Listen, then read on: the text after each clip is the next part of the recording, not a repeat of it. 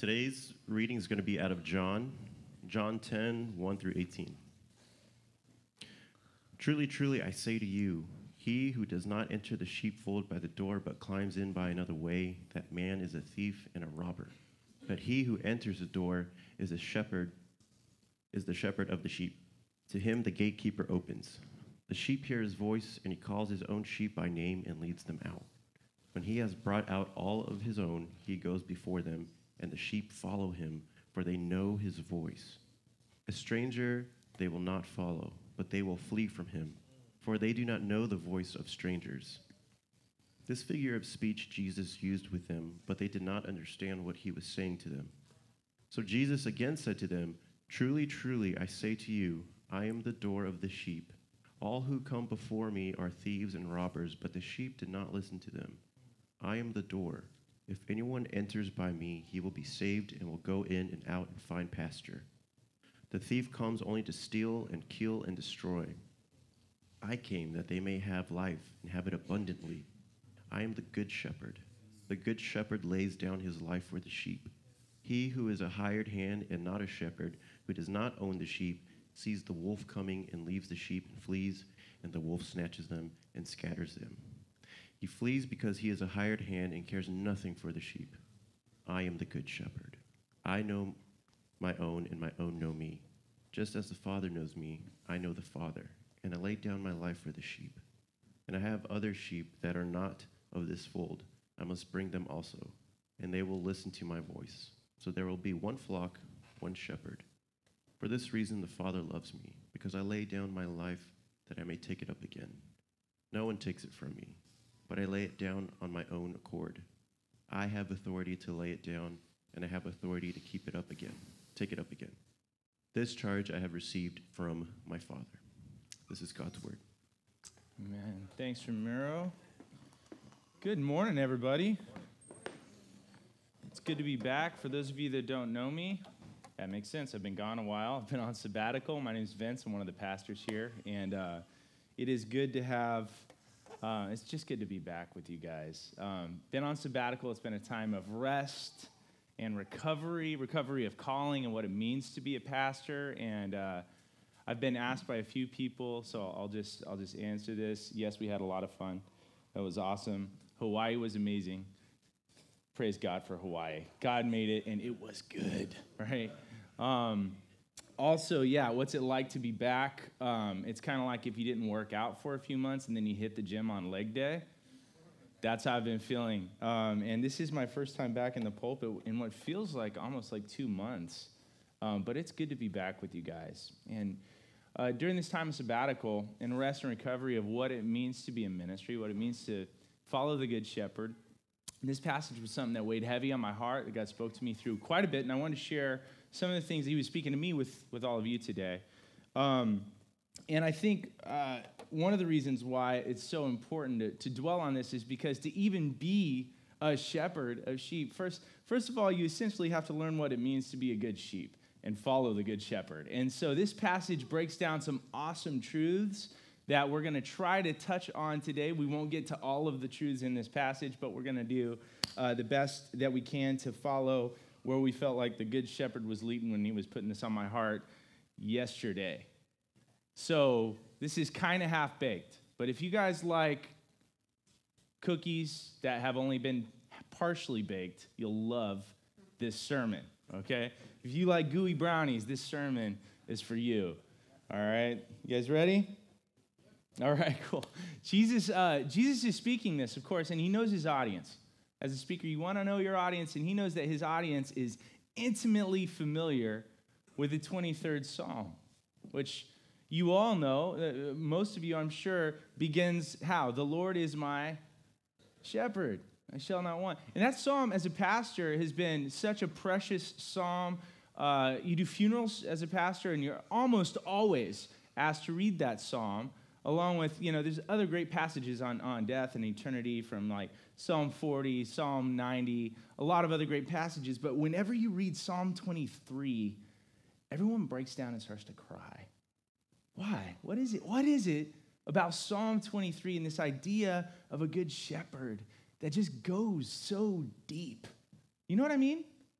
It's like um, it, the, the one who leads me to calm places, the, the idea of one who restores my weary, aching heart and provides for me complete safety and deep satisfaction and rest. That, that image touches the deepest nerve and awakens this deep yearning. It's, it's so deep within us. Some of you are being driven by that yearning, by that desire, and you're trying to find the good shepherd in other people and in other places because that desire is so strong and it shapes, it shapes most of our lives. In fact, many of us aren't aware of how much our lives are being shaped by that desire right now as we speak and the decisions we made over the past week and months and years. But because this desire is so strong, it, it shapes our lives. And, and here's what I want to say today on, from the outset is that unless you find Him to be the good shepherd, you will try to find this kind of shepherding, this kind of care, someone to make everything better in some human being or in some human institution. Or you'll try to be your own shepherd and fail and, and just get, you know, fail miserably, get cynical, get, get broken up by life. So Jesus is touching a very deep nerve here. So knowing that, knowing Psalm 23, knowing what we know about it, knowing that deep nerve, he does this very characteristic thing of Jesus. He says, I am that good shepherd. I am the good shepherd. And it's astonishing claim. It's, it's something you see Jesus do over and over in the book of John, right? And he, he comes and he, he paints this picture of a shepherd and he touches that deep nerve in their soul and he says, What you're looking for, what you're longing for, I'm that. I'm the good shepherd. And it's an astonishing claim. We have to look at it today because this particular understanding of Jesus as shepherd is something that I'd like for all of you today to not just say, Yeah, I know that. I read that psalm. I read John 10 before. I know that God is my shepherd. But I mean, how many of you know, like Psalm 23 is probably the most well read chapter in the Bible? Well known. We all know it, but I challenge you today to really examine your life and examine to what degree you've actually pulled this truth of God as your shepherd into your understanding and into your daily living as a believer and a worshiper of God.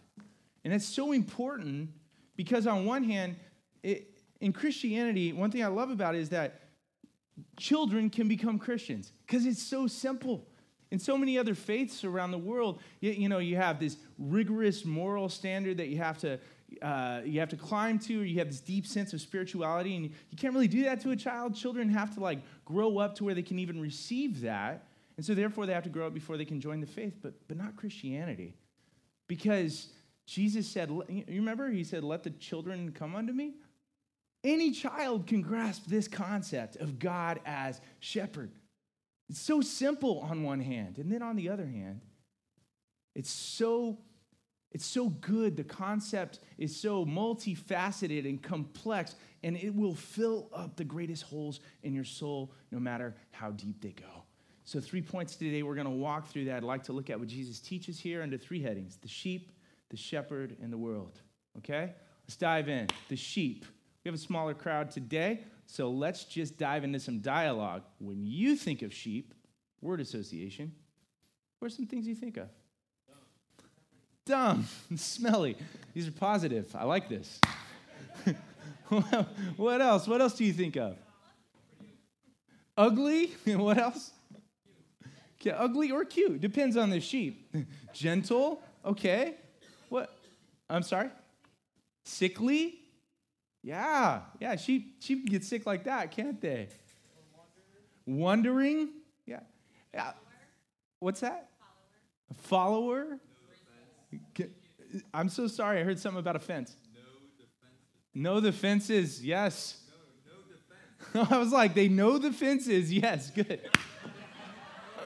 they don't, you're right. They don't have any defense. I mean, they have teeth, but it's like to grind grass, right? You ever been bit by a sheep? There are no stories of people getting bit by sheep, right? That's good. Yeah. They move in a flock. How many of these uh, adjectives or descriptors that we're talking about here are like supremely positive? It's like, uh, they're kind of cute. That's like the only positive thing we got out of this idea of sheep. And when the Bible talks about us being sheep, it's not a flattering thing. When Jesus says you're like sheep, it's not a flattering thing, right? It's like, oh man, when I think about all those things that a sheep is, and that's what I am, right? There's, there's a, think about this, there's a wild everything. There are wild horses, there are wild cats, wild dogs. There are no wild sheep, right? Why? Sheep are too dim witted and helpless. If you let an animal go, it will either go wild or it will come back home. Not sheep, right? You let the horse go, he's like, born free, free as the wind. You know, he's just gone, man. He's enjoying life. Or he comes back home and says, throw a saddle on me, I'm ready. That's, that's all you got with a horse. With sheep, they're like, oh, where am I? Where's my dinner? You know, it's just like completely lost they wander around aimlessly. And, and, and, you know, it's like, what the heck am I? Who am I? A, a horse without a rancher, it feels freedom. You let a sheep go without a shepherd, it dies. They have no sense of direction. They eat anything, including poisonous plants, because they don't know the difference. A sheep can fall over on its back and, like a turtle, not be able to turn itself up and die. I remember we went uh, hunting in, in, Montana when I was a kid. I was about Gavin's age, and uh, my, my seven year old. And there was a sheep out in the pasture of the, this rancher whose property we were hunting deer on. And I, I was like, what's the matter with the sheep? So everybody's out hunting, you know, I'm seven, so I've got my stick that looks like a rifle somewhat. And, you know, I go over to the sheep and I'm just like petting it, and the sheep's, she's just laying there. And, and the rancher comes over and he goes, Yeah, buddy, he's bloated, he's dying. Nothing you can do, you know. And I was just like so sad, tender-hearted kid. So I just started petting the sheep. You can do it, buddy. You can do it. Swear to God, this actually happened. The sheep eventually got up and started walking. I don't know how, but you know what? Here's the thing that I walked away with as a kid. It was like, man, sheep really need people to help them. Sheep need people to help them. He, he couldn't have gotten up on his own. I was a motivational speaker to a sheep at the age of seven. And not only that, like sheep, they, they move a community, right? We said, and, and you know, they move in a group, and the blind kind of lead the blind, and they'll lead each other into danger. Lily told me she was in Iceland a couple years ago and looked out on an island and saw movement, thought it was birds. She could tell this story better, and then realized it was sheep falling off a sea cliff into the ocean. And she asked about it, and they're like, yeah, that's just what they do. If the shepherd's not there, they'll just fall off the cliff. It's like, well, you know, in Iceland, they just, that's, I guess it's why they eat more horse meat. The horses are smarter and they, they live longer. Sorry, I'm rusty. I'm dusting the cobwebs off. Forget. What's the point? Sheep need a shepherd. Sheep need a shepherd, and that's the posture that you and I have to have if we're ever going to follow the shepherd. If we don't have that posture in our heart, what are we going to do? We'll, we'll, never, ever follow him. Jesus says you're sheep. You need a shepherd. Let's talk about that real quick. What, what's a shepherd? Point number two. See, we're moving.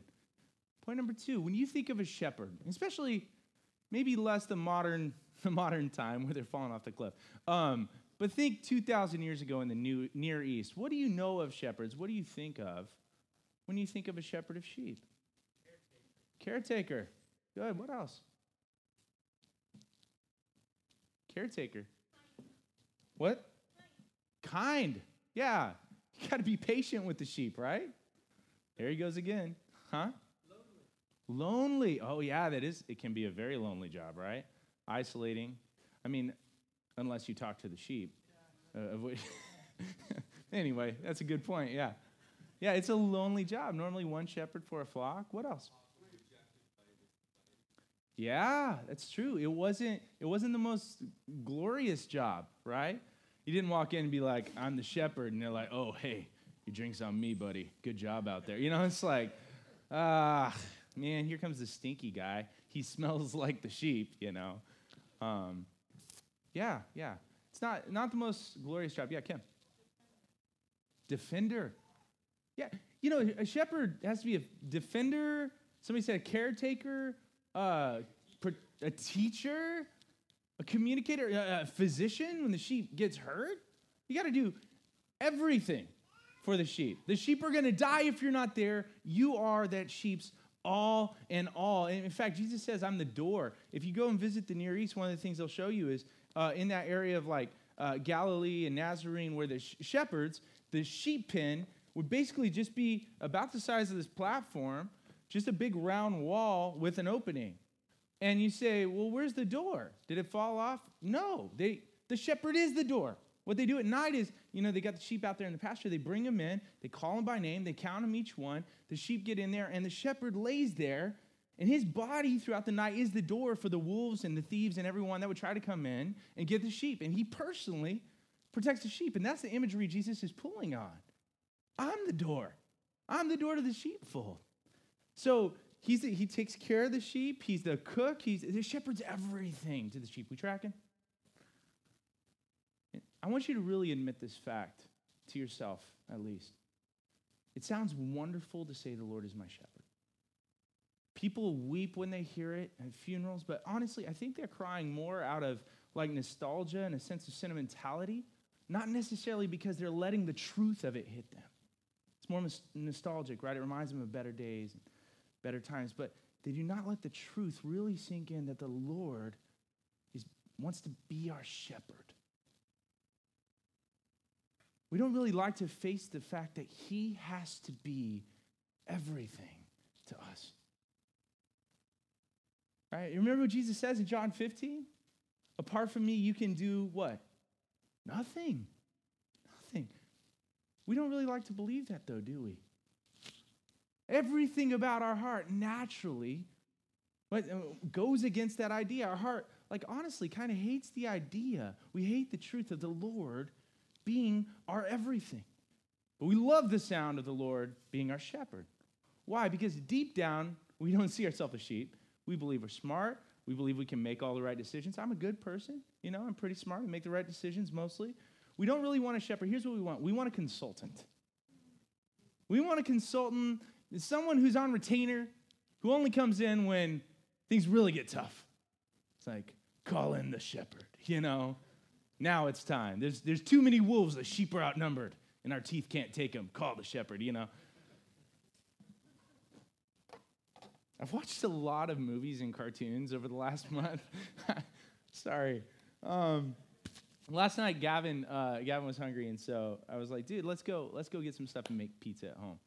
This fun little thing you do. It's easy activity, and so we go to do it. But this time it was different. We've done it two or three times, and Gavin was like, "Dad, I want to do this on my own." I was like, "Okay, cool. Well, I'll just stay in here. You know, if you need me." No, no, no, no, no, Dad. I want to make my pizza. I was like, oh God. okay, so no problem, you know, because I know what that means. It's probably going to be a mess, you know, clean up and everything. But he's like, Dad, I've got this. So a few minutes later, all of a sudden I hear, I'm in the living room, Dad, I need help. So I go over, and somehow he's done an olive oil paint job on the entire counter. Tomatoes and cheese. There were more toppings on the counter than the pizza. Let's just put it that way. One guess, who do you think did most of the work last night cleaning all that up? Gavin, that's right. The good shepherd says, Sheep, clean up your mess.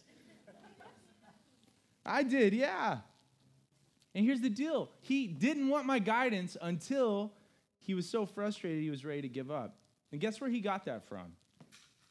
I'm the same way. As a pastor, I'll like muscle up. I, have been feeling it, you know, like I said, leg day at the gym. I, will go through the whole day and I'll like counsel and coach and pray and prepare and do all this stuff as a pastor. And then I look at my calendar and it's like one more meeting at the end of the day. I'm like, oh God, please, I, I really need you for this one. I really need you to show up. And he's like, I was here all along. Why? Who were you depending on? What? Why do you think you can do anything without me? I'm here all the time to give you wisdom, to give you guidance, to protect you, to lead you, to. Oh. The truth is, I need him all the time, but I don't live like it. I need him to be everything to me, but I only live like I want him to be some things. I relegate aspects of my life to different shepherds. Why? Because part of my heart doesn't even want a shepherd, I want a consultant. Face the fact we need a shepherd. What would you do? Let me, let me ask you if I could say, hey, I'm going to go back in a time machine, talk to your, uh, yourself 10 years ago, and I'm going to tell you all the things that were selfish and broken that you've done in the past 10 years. Okay? That way, maybe you can avoid them. If I went to talk to you 10 years ago about all the broken stuff you're going to do in the last 10 years, what would you say? No way. That's not me. I would never do that stuff. Right? It's kind of like Simon Peter. Jesus is like, no, before the rooster crows, you're going to deny me three times. He's like, no way. What are you talking about? next morning, he's hiding in shame and guilt. Why? Because there's this, there's this truth that you, you and I, we, we don't think we're going to do as bad as we do, but look at what you've done in the past 10 years. Look at all the pizza messes that you, you and I have left around the kitchens of life. You need a shepherd, just admit it. But admitting it's not enough either. Because you can admit something and not practice it. You can face cold, hard facts, but it's different to live moment by moment by that truth. Right? The doctor says, don't eat any more sugar. That's a good idea. I'm not going to. Three days later, you know, pie is basically fruit. You know, you can admit it but not practice it. You can admit you need a shepherd but not live like it's true. The shepherd says, Hey, don't go that way. There's a hill and there's a steep cliff on the other side. I love you. I got better plans for you. Don't go that way. You're like, Yeah, but the grass is greener over there. Anybody? The problem is you aren't a great shepherd for yourself because you're not really qualified for the job. I'm sorry to break it to you. But you don't have the experience. Look at your track record. You can't see 10 years down the road. The shepherd sees everything from the eternal perspective. Your life is laid out like an open book in front of him. And you may think this thing over here is good for you. It looks yummy. And the good shepherd like knows it's poisonous. Yeah, it's going to taste good, but you're going to die in your sleep. You may be stuck on your back and unable to fix your situation. You need a shepherd to come along and turn you right side up again. And it's hard for us to admit that, isn't it? Do you feel that struggle in your heart? fighting for control, wanting to choose your own path? What if I don't like where he leads? What if he says no to something I really want? What if he brings something into my life that I'm not happy about? We struggle because we want to lead ourselves. But that's not the only struggle. Sometimes we do choose to follow, but we just follow the wrong shepherds. Right? We all want the things the good shepherd provides. We all want security. We all want significance. We all want satisfaction in life, but we often look to lesser shepherds to provide all that for us in those areas, right? Human beings, human institutions. You know what I'm talking about, don't you? If I had this, then I'd be happy, I'd be satisfied. Man, when I finally get married, I'll be complete. You complete me. No? You com- no? You if I can just get that new job or that raise, I'll finally live the lifestyle I want. Get that car, get that home, get that swimming pool, right? If I could just have so and so's approval in my life, then I'd finally feel at home in my own skin. If my dad would finally call me and say, I love you, this person, this thing, lead me, lead me, lead me, provide for me the life I'm craving.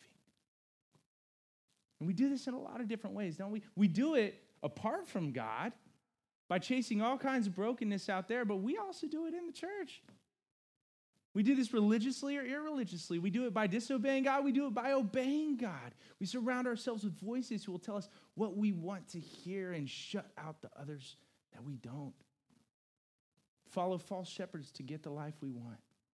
Jesus says, heaping to themselves teachers who tickle their ears. And eventually we end up every time wounded, abandoned, and alone and in danger out in the world or tumbling down some island cliff in Iceland. I've been there. I can admit it. Can you? I think we have to get there at points in our life to realize again and again that we need a shepherd. And God is brokenhearted with that reality. Listen to what he says to these shepherds who, like hired hands, basically only help the sheep in order to really help themselves. This is from Ezekiel, a few hundred years before Jesus. Listen, this is what Jesus is drawing from when he's talking here in John 10. But listen to this. The word of the Lord came to me saying, Son of man, prophesy against the shepherds of Israel. Prophesy and say to them, even to the shepherds, Thus says the Lord God, Ah, shepherds of Israel, you who have been feeding yourselves, should not the shepherds feed the sheep?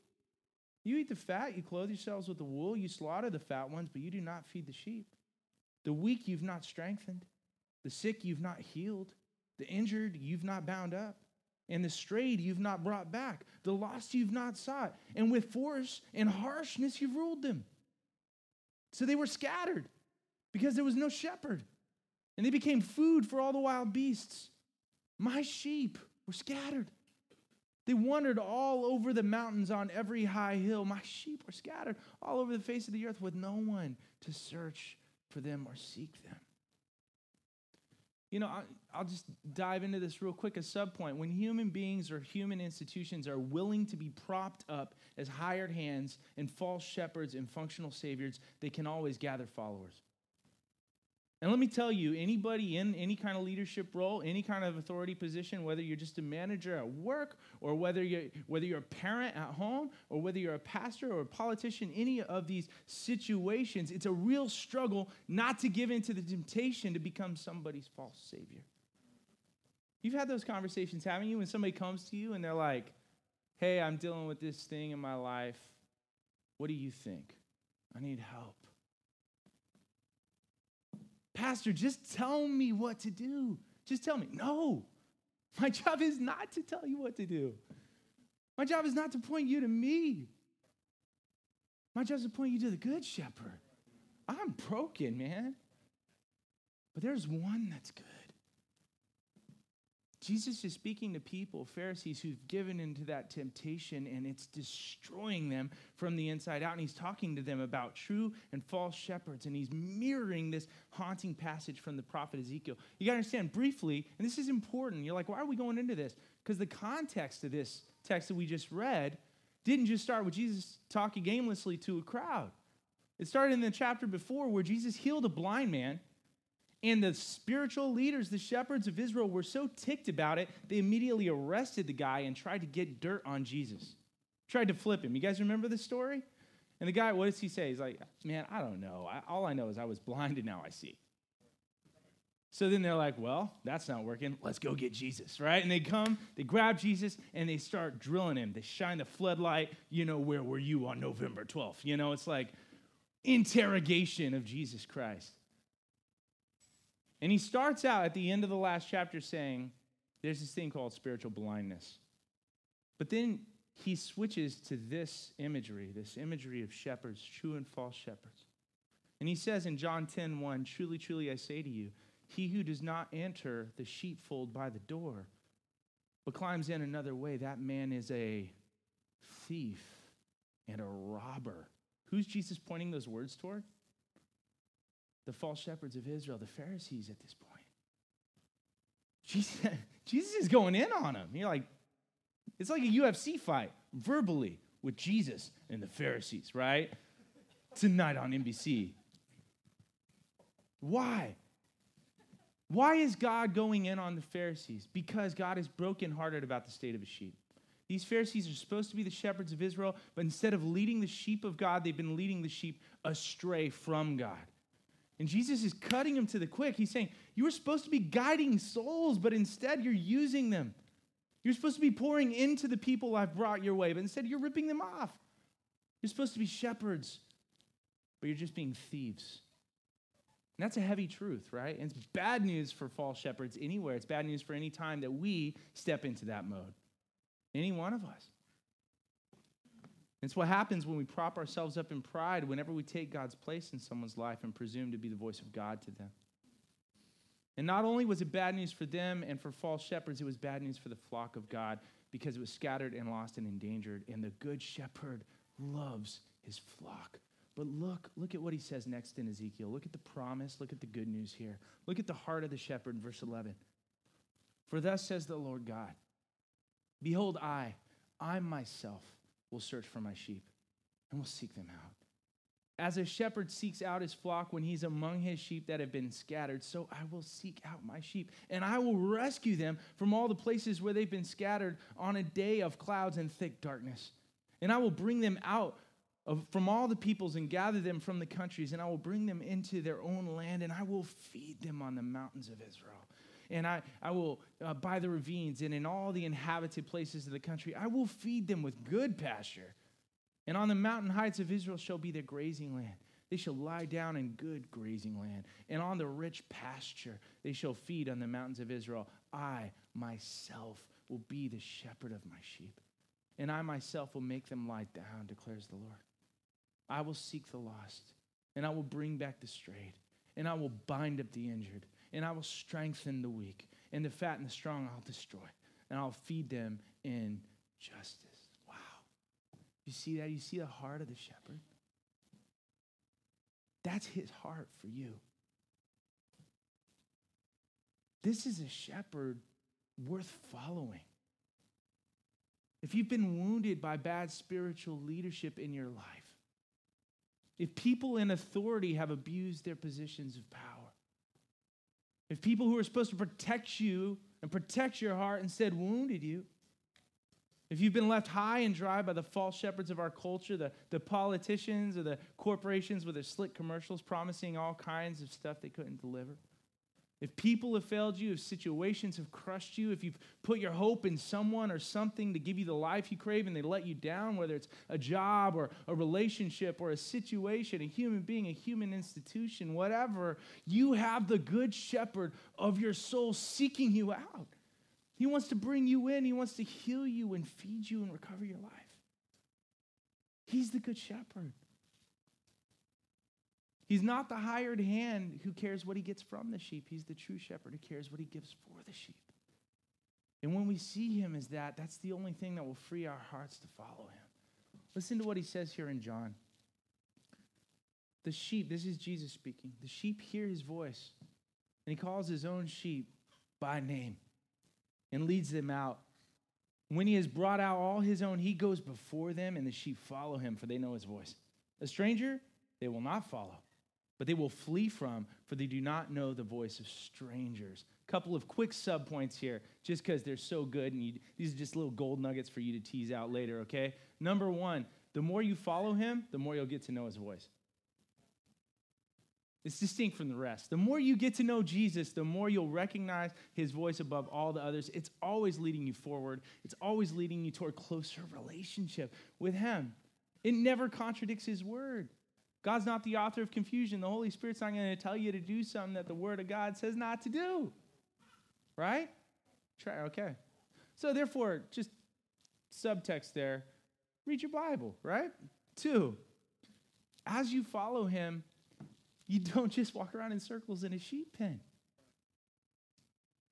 That's some of our Sunday experiences and our church experiences, right? Or at least we've lived there before. Show up on Sunday, do the sheep pen thing, go back out. It's just work. It's just life. It's just school. It's just whatever. No, you're following the shepherd into all those things where he's leading you. He leads his sheep out to pasture.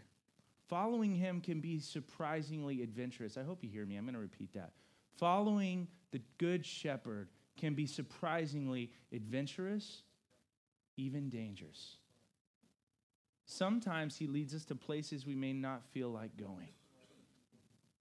We go in and out to pasture, away from the sheep pen. We follow our shepherd as he leads us out into the world. That's the third point. Real quick question. As you think about the world of the sheep, right? Maybe some of the key words in this passage, what kinds of things pop out in your head about the world that the sheep inhabited? What are some things? I heard an umph somewhere. I'll take it. I'll take an umph. Is there anything else? Any other things you think about when you think about the world of a sheep? This is a hard one. I'll give you guys some, some, some thoughts. You know, he talks about thieves and robbers. He talks about wolves. He talks about dangers. The world of a sheep without a shepherd is just fraught with danger. Right? What is our calling as sheep? Stay safe, stay in the sheepfold, right? Is that what our calling is? No, we aren't called. Let me tell you. First point, right? We aren't just called to see ourselves in our true state as, as needy sheep. We aren't just called to abandon our own self control and our false shepherds for the good shepherd. We are also called to follow him out into the world alongside him on his mission to bring lost, hurting sheep back to the fold. In Matthew 10, Jesus says, I'm sending you out as sheep among wolves. So, just that brief point the mission of God is not safe, but it's life with the shepherd. The mission of God is going to have some still waters and some green pastures, but it's going to have some death valleys. But I will not fear. Why? For thou art with me. Life with the shepherd doesn't mean it's just easy laying around in green pastures and drinking from water. If somebody sold you that when they invited you into Christianity, they lied to you. It doesn't mean it's all desert and thorn bushes either, but there's some danger. Are you following Jesus as he calls you by name into his mission? You see how those three go together the shepherd, the sheep, and the world? The up, the in, the out, the three directions we're called to live. The more you own your need as a sheep, the more you surrender to your shepherd and follow him on mission, the more you'll experience the abundant life that Jesus talks about in this chapter when he says, The thief comes to steal, kill, and destroy, but I've come that you might have abundant life. And that's what I want to wrap up here with. Some of you are still on the fence. You're like, yeah, that sounds great, but how can we really know that he's a good shepherd? Is there a place in all this where we can really see his heart? I mean, is there a place where I, know, I can know he's trustworthy enough to follow, enough to, to, even through death valleys, even through life's difficulties? How can I trust him more than the other shepherds that I followed? How can I trust him enough to surrender my own control to him? Where do we get the guts to follow him out into a dangerous world full of thieves and wolves and enough to convince the other sheep that he's worth leaving everything for. How? Where do we get that? Jesus says something three times in this passage. And, you know, whenever somebody repeats something three times in a passage, it's probably worth checking out. Verse 11 I am the good shepherd. The good shepherd lays down his life for the sheep. Verse 15 I am the good shepherd. I know my own, and my own know me just as my Father knows me. And I know the Father, and I what? Lay down my life for the sheep. You guys with me?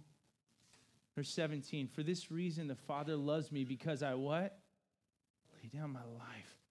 That I may take it up again. No one takes it from me, but I lay it down of my own accord. I have authority to lay it down and I have authority to take it up again. This charge I received from my Father. Three times in this passage, he repeats a shadowing of things to come. The good shepherd is going to lay down his life for the sheep.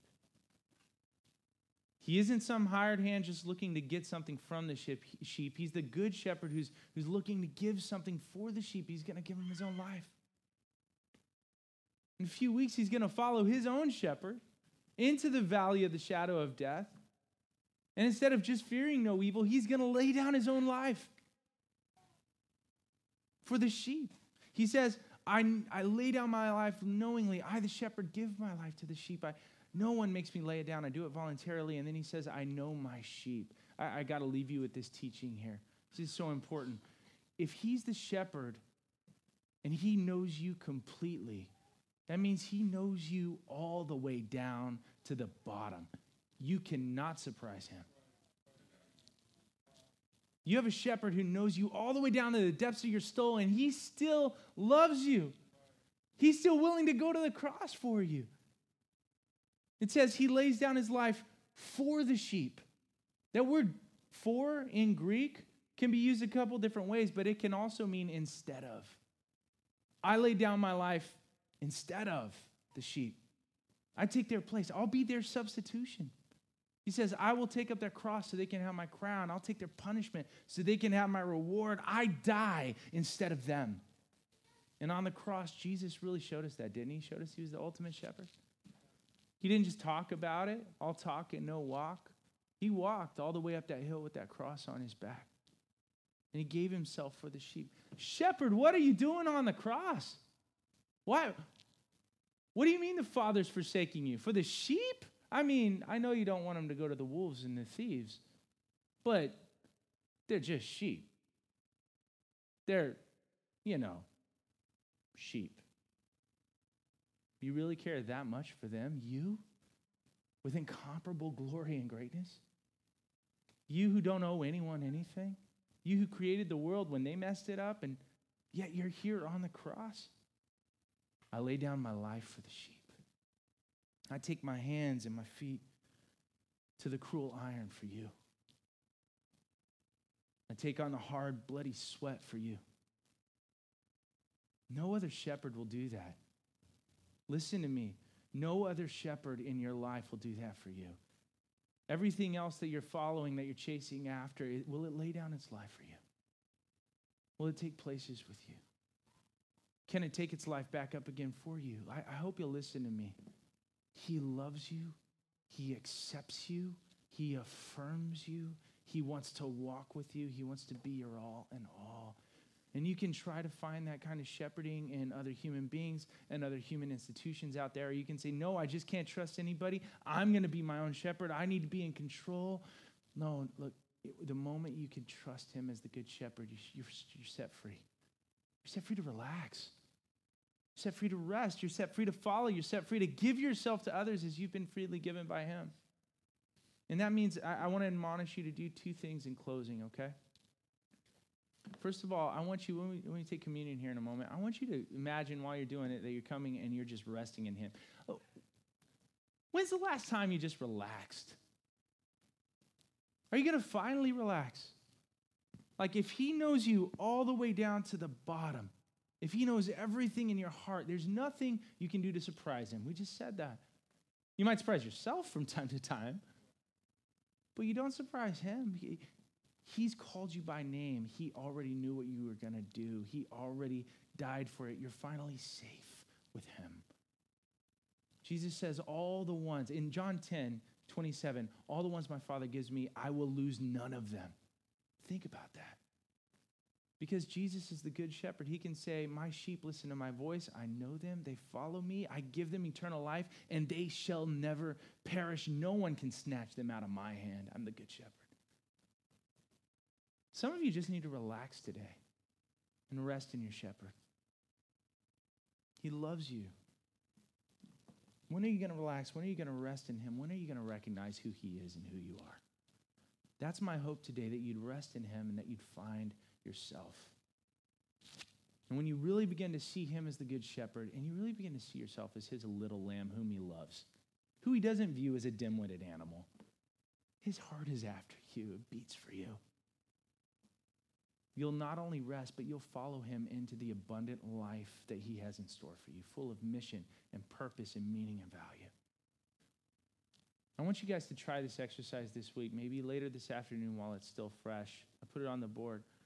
Write down every area of your life your family, political, sexual, social, professional, your thought life, your recreational, every, every aspect of your life you can think of.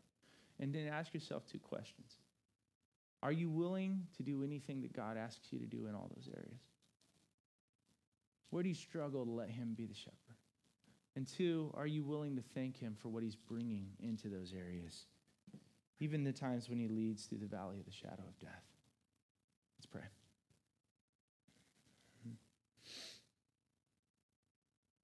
You're our good shepherd, Lord. And we're so thankful for that reminder today. It's a reminder of your grace you know your sheep, and yet you still love them. And that's something we all crave to be, to be really known as we are and to be loved as we are and accepted there. But we're always afraid if someone really knew us as we are, they'd reject us. In Jesus, we have a good shepherd who knows us down to our depths and calls us by name and yet loves us to the heavens. Thank you for the gospel of your Son. That you were not willing to leave us out there stranded on the hillsides, perishing, tumbling down cliffs, but you sent your Son to bring us back into the fold. that He took our wounds and brokenness and He healed them by taking them upon Himself so that we could be healed and free. For those of us who are bound, free us today. For those of us who are wounded, heal us today. For those of us who are still afraid to trust, give us faith today. Help us to see you and to feel your heart for us where words and sermons and theatrics might fall short. Holy Spirit, apply these deep truths to our heart.